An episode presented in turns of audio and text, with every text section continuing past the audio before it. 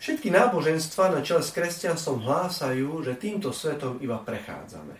A naša skutočná existencia začína až po smrti. Nič nové, povieme si. Vieme to.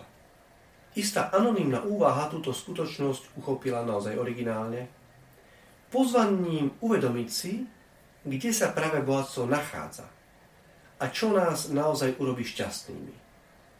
Tu je jej znenie. Nie všetko to, po čom túžime, sa dá kúpiť za peniaze. Napríklad, môžeme si kúpiť posteľ, ale nie dobrý spánok. Jedlo, ale nie chuť. Knihu, ale nie inteligenciu. Môžeme si kúpiť kultúru, ale nie múdrosť. Môžeme si kúpiť dom, nepochybne, ale nie rodinu v ňom.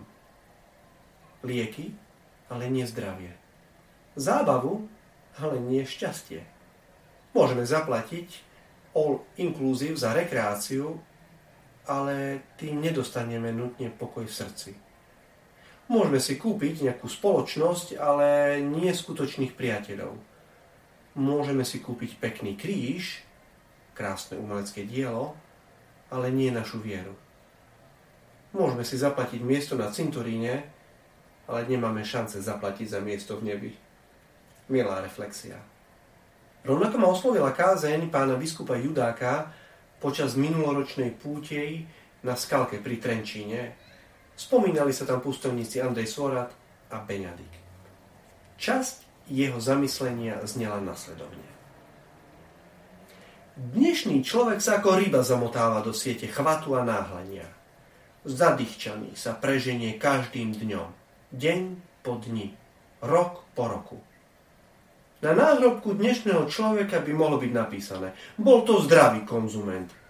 Za život zhotol 10 tisíc filmov, 14 tisíc hudobných albumov, prečítal a napísal 120 tisíc SMS-iek, správ, videl 200 tisíc fotografií, navštívil 40 krajín na 5 kontinentoch. Nech mu je zem ľahká. Veci, ktoré v tomto živote pokladáme za dôležité, a ktorým venujeme veľkú pozornosť. Vzdelanie, dom, auto, plat, dovolenka, naše oblečenie, jedlo nebudú mať vo väčšnosti, drahí priatelia, vôbec, vôbec žiaden význam. Určite nás to nemá v dnešnom dni odratiť od usilovnosti a práce.